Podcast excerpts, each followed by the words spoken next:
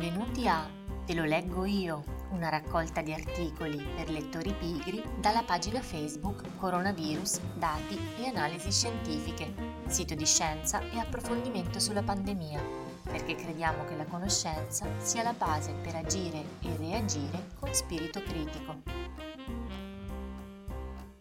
Io sono Monica Murano, mi occupo di comunicazione della scienza e ho selezionato per voi lettori pigri alcuni articoli. Quello di oggi affronta il tema dei danni causati dalla Covid-19 nel nostro organismo.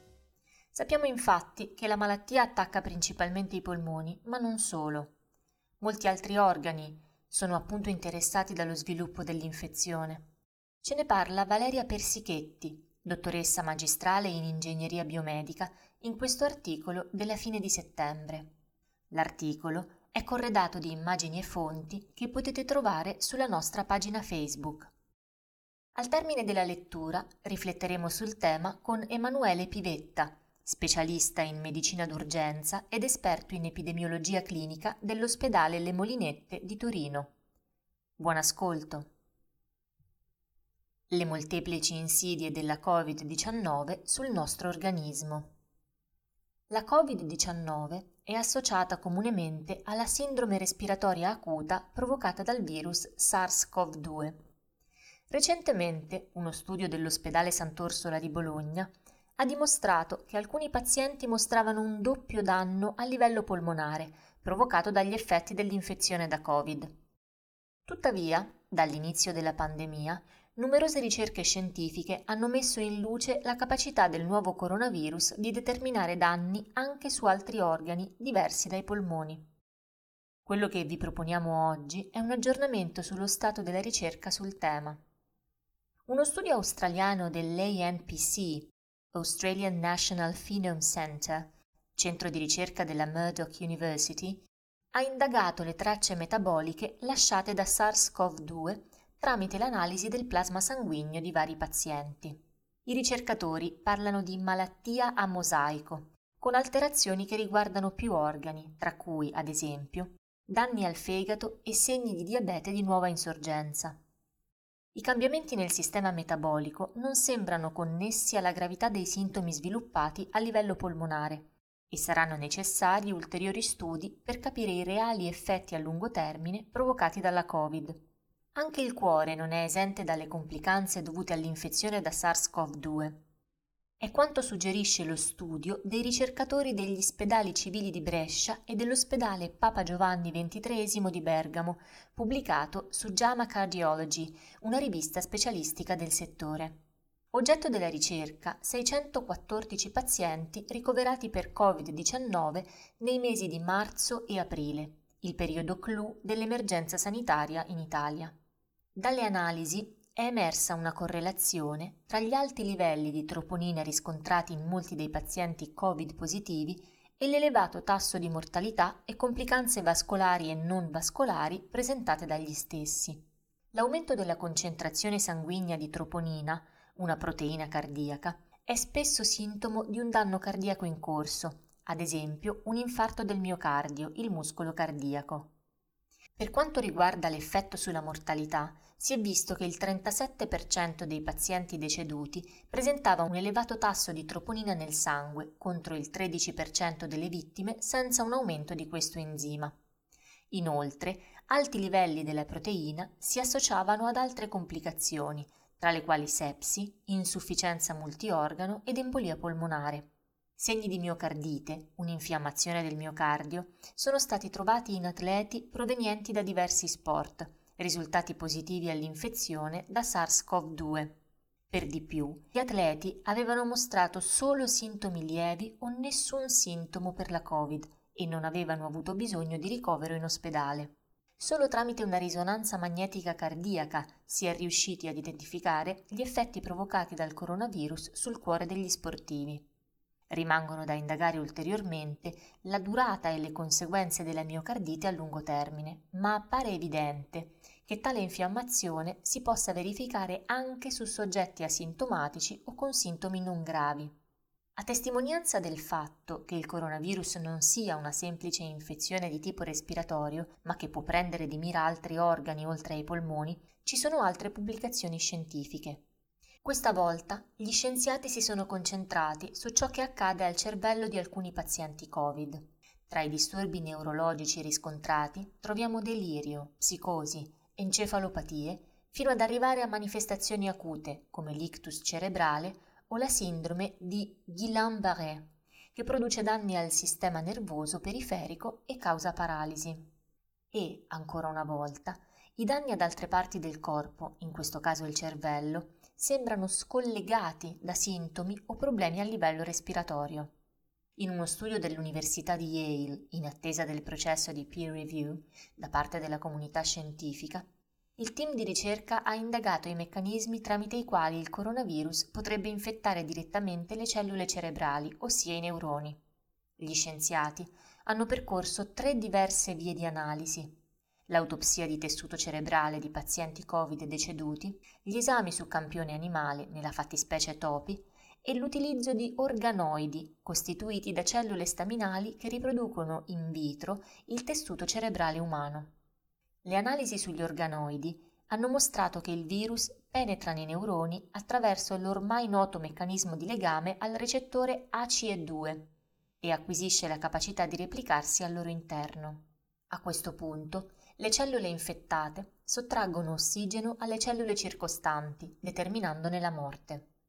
Questo processo potrebbe avvenire realmente nel cervello di un paziente Covid, dato che vicino ad alcune cellule infettate dal virus trovate nel tessuto esaminato post mortem si sono scoperti segni di mancanza di ossigeno, così come si era osservato negli organoidi.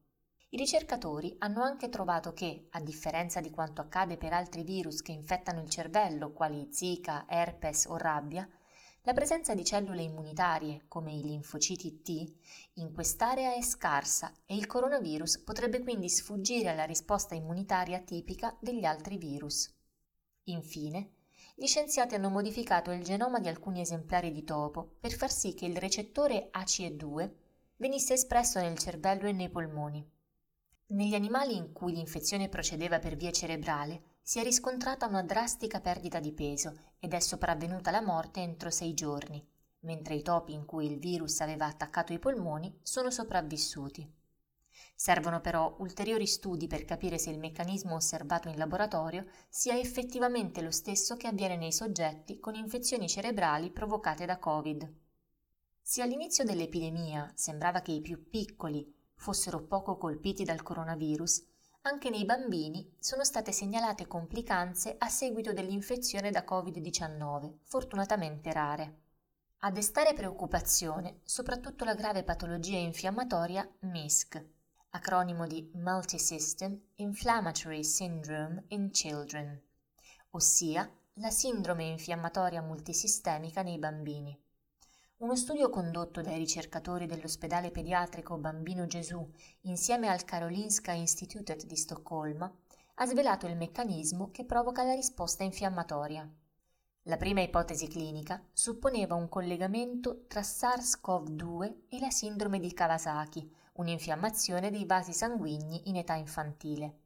Lo studio a guida italiana ha invece indagato le differenze nella risposta immunitaria dei bambini affetti da Kawasaki e da MESC. Se è vero che entrambe comportano una variazione dei livelli di citochine, proteine coinvolte nella risposta immunitaria, i bambini positivi alla Covid, che manifestano la MISC, sviluppano una grande quantità di autoanticorpi che potrebbero causare i danni al tessuto cardiaco e vascolare. I piccoli pazienti con Covid hanno mostrato di possedere anche un particolare tipo di globuli bianchi, potenziali responsabili della produzione di autoanticorpi che aggrediscono il cuore. Abbiamo ormai capito che la Covid-19 è una malattia insidiosa che può colpire anche in maniera silente e non solo a livello polmonare. La buona notizia è che il mondo della ricerca sta velocemente smascherando questo nuovo nemico per evitare che ci sorprenda di nuovo alle spalle. L'articolo che avete ascoltato era Le molteplici insidie della Covid-19 sul nostro organismo di Valeria Persichetti. In questo articolo Valeria ci ha raccontato come diversi organi del nostro corpo sono a rischio in caso di infezione da SARS-CoV-2, ma il bersaglio principale del virus sono i nostri polmoni. Su questo argomento anche l'ospedale Le Molinette di Torino ha pubblicato un interessante articolo di cui abbiamo invitato uno degli autori a parlare. È con noi oggi Emanuele Pivetta, dottore presso il reparto di medicina d'urgenza e pronto soccorso dell'ospedale Le Molinette di Torino. Abbiamo avuto una chiacchierata informale su Skype per approfondire. Ciao Emanuele e benvenuto a Te lo leggo io. Ciao, buongiorno. Allora Emanuele, eh, abbiamo ormai imparato che la Covid-19 può danneggiare molti organi oltre ai polmoni. Cuore, cervello e fegato, ad esempio, sono a rischio. Una diagnosi precoce permetterebbe di evitare danni multiorgano. Nel vostro studio avete utilizzato l'ecografia polmonare. In quali circostanze si decide di fare l'ecografia? Ma di solito noi valutiamo il paziente all'arrivo in ospedale e un po' a prescindere dalla, dalla sintomatologia, quando abbiamo il sospetto che ci sia l'infezione da, eh, da SARS-CoV-2 dopo la valutazione clinica iniziale, quindi a parte l'anamnesi l'esame obiettivo, integriamo questa componente con eh, tutta una serie di esami che si fanno a letto, quindi l'elettrocardiogramma, lega e nella maggior parte dei casi con l'ecografia del polmone, che quindi è come una sorta di appendice della, eh, della valutazione iniziale e dista in termini di tempo so, massimo 5-6 minuti dalla, dalla prima valutazione. Ma quali vantaggi presenta l'ecografia polmonare a livello di costo e invasività rispetto ad altri strumenti diagnostici? E che cosa vi permette di vedere? Eh, dunque, mh, dal punto di vista diagnostico ha il vantaggio, e, e, come per usare un esempio, è come passare dalla, dalla semeiotica e quindi dalla capacità diagnostica dei clinici eh, di, di, inizio Novecento ad adesso, eh, nel senso che prima tutta la diagnostica veniva fatta eh, attraverso la capacità di identificare anche dei segni indiretti di quelli che erano i, i sintomi raccontati dal paziente, eh, sulla valutazione dei polmoni per lo più si basa sull'auscultazione, la valutazione clinica e quindi sull'udito. Se voi vi immaginate quando eh, cercate di identificare una qualunque situazione utilizzando l'udito o la vista, direi che la maggior parte di, di, noi si fida più della sua vista che del suo udito. Io almeno faccio così. L'ecografia ci permette un po' la stessa, l'ecografia polmonare in questo caso ci permette un po' la stessa cosa, quindi abbiamo un, magari un sospetto clinico dato dalla storia del paziente, dato dal suo esame obiettivo, eh, l'ecografia ci permette di visualizzare effettivamente questo problema, almeno a livello polmonare, e ci permette così un pochino di restringere il campo. Restringere il campo vuol dire che nel caso di una uh, polmonite legata all'infezione da Covid, ce la fa vedere questa polmonite. Al tempo stesso ci può far sospettare il fatto che il paziente abbia un'infezione da Covid, ma magari senza l'interessamento polmonare, oppure francamente ci eh, faccia sospettare che quel paziente ha dei sintomi che potrebbero essere compatibili con l'infezione, ma magari non c'entrano niente perché banalmente tutti ormai siamo abituati a sentir parlare di dispnea, quindi della mancanza di fiato. La dispnea di, di per sé non, non, è un sintomo solo del Covid e quindi sono un sacco di patologie che possono presentarsi in acuto che fanno sì che una persona, a una persona manchi il fiato, ma che non c'entra niente con il, uh, l'infezione da coronavirus eh, i vantaggi in termini tecnici dell'ecografia rispetto a altre metodiche di eh, diagnostiche, soprattutto quelle di imaging, che sono la radiografia e la TAC, almeno in un setting dell'urgenza, sono eh, differenze tecniche, nel senso che la radiografia e la TAC usano dei raggi X a quantità diverse, ovviamente, cosa che l'ecografia non fa. Di solito il termine ecografia è associato nella mente di tutti a eh, diagnostica non invasiva in gravidanza, che si fa con l'ecografia proprio perché è ripetibile e non c'è il, ehm, eh, il rischio da esposizione ai raggi X ed è vero anche per la valutazione del polmone, il che permette potenzialmente di ripetere l'esame per seguire nel tempo come sta andando quella polmonite interstiziale magari da, eh, da coronavirus, anche se questo non implica per forza che faccio l'ecografia e non faccio più niente. L'ecografia, la radiografia e l'attacco sono esami che aggiungono informazioni eh, differenti tra di loro, anche se spesso confermano uno stesso sospetto clinico. Dal punto di vista dei costi dipende, nel senso che bisogna imparare a guardare almeno in sanità in, in prospettiva, perché sul singolo paziente eh, l'ecografia probabilmente dà un vantaggio minimo, perché un ecografo costa sicuramente di meno di eh, un macchinario, un ATAC, eh, perché costa centinaia di migliaia di euro, eh, sul singolo paziente il vantaggio economico può essere ridotto, ha un vantaggio, tra virgolette, eh, di indotto ampio, nel senso che ovviamente l'ecografia è ripetibile, eh, l'ecografia ha un vantaggio in termini di rapidità, ha il vantaggio che la uso al letto del, del paziente, quindi non lo devo spostare, in mezzo a una pandemia ha il vantaggio di permettere magari l'identificazione estremamente precoce di quel tipo di problema e di conseguenza far drizzare le orecchie, isolare magari anche solo in maniera preventiva il paziente che ha dei sintomi suggestivi, una valutazione suggestiva e un'ecografia suggestiva ed evitare in termini anche di, di costi di sanità pubblica e quindi di possibili altri contagi con altri malati, col personale sanitario, cosa che magari si potrebbe fare di meno con l'attacco perché bisogna portare il paziente in radiologia per quanto la radiologia del pronto soccorso sia vicina, bisogna avere un percorso dedicato e ovviamente bisogna eh, cautelare anche tutto il personale che si occupa di quel paziente lì. Quindi una curiosità, se eh, questo isolamento diagnostico con sospetto di Covid-19 avviene, avviene magari in attesa del riscontro del tampone molecolare? Il tampone serve ancora quindi? Il tampone serve assolutamente, nel senso che come detto l'ecografia non è patognomonica del, dell'infezione da Covid, cioè eh, il fatto di avere degli artefatti, quindi dei risultati specifici all'ecografia non equivale al 100% ad avere l'infezione. Uno potrebbe avere banalmente un'altra patologia molto frequente che si chiama scompenso cardiaco e che ha delle, delle immagini simili. Quello che, in cui ci aiuta l'ecografia è che in una situazione epidemiologica di tipo pandemico come adesso, come era come era vivere in una regione rossa fino a qualche settimana fa come era il Piemonte, voleva dire che c'era un alto sospetto prima di fare l'ecografia per un motivo di prevalenza della patologia e nell'istante in cui l'ecografia confermava quel tipo di lesioni che si vedevano al letto del malato, la probabilità che il paziente ce l'avesse era estremamente alta.